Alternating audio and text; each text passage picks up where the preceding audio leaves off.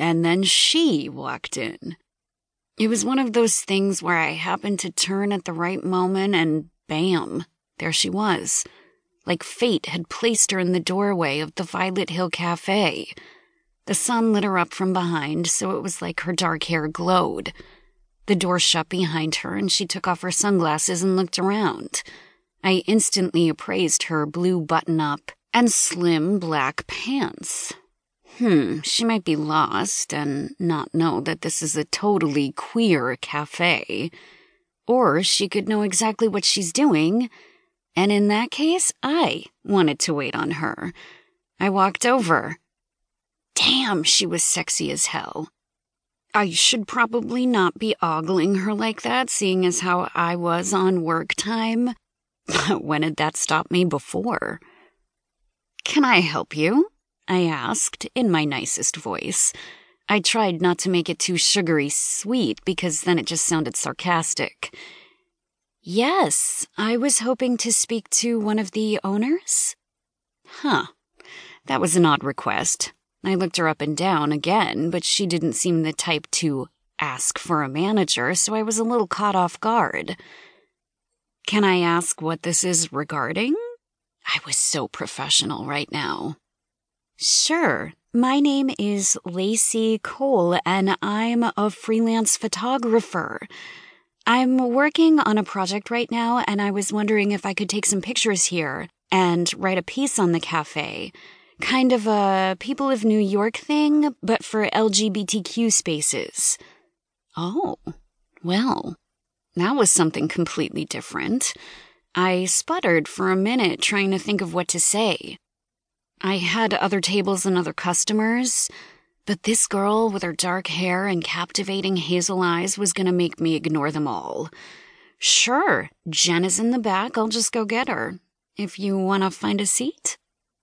I gestured around the cafe, currently full of people on laptops, the working lunch crowd, a few families with young children, and some teens that had clearly skipped school to come here. Thanks so much, she said taking a seat in a corner at a table for two.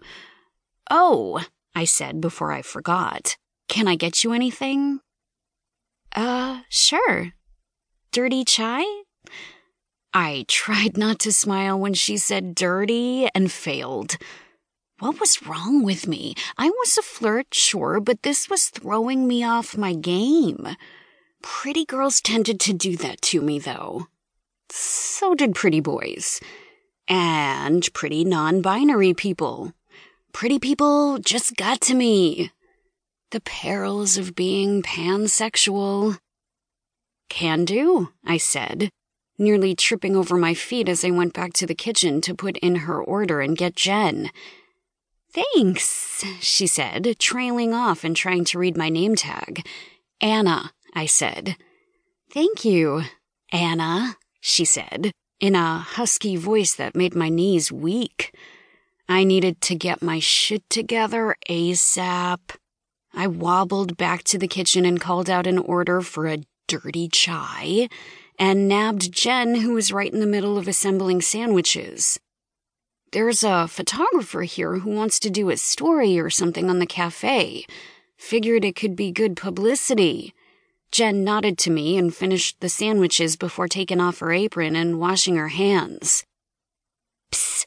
Daisy, who was up to her elbows in dough, said over the half wall that separated the kitchen from the bakery. You talking to me? I asked, leaning back. Yeah.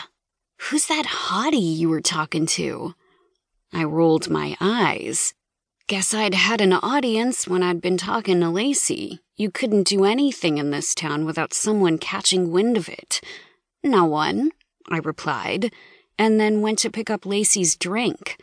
My hand shook just the tiniest bit when I brought it to her.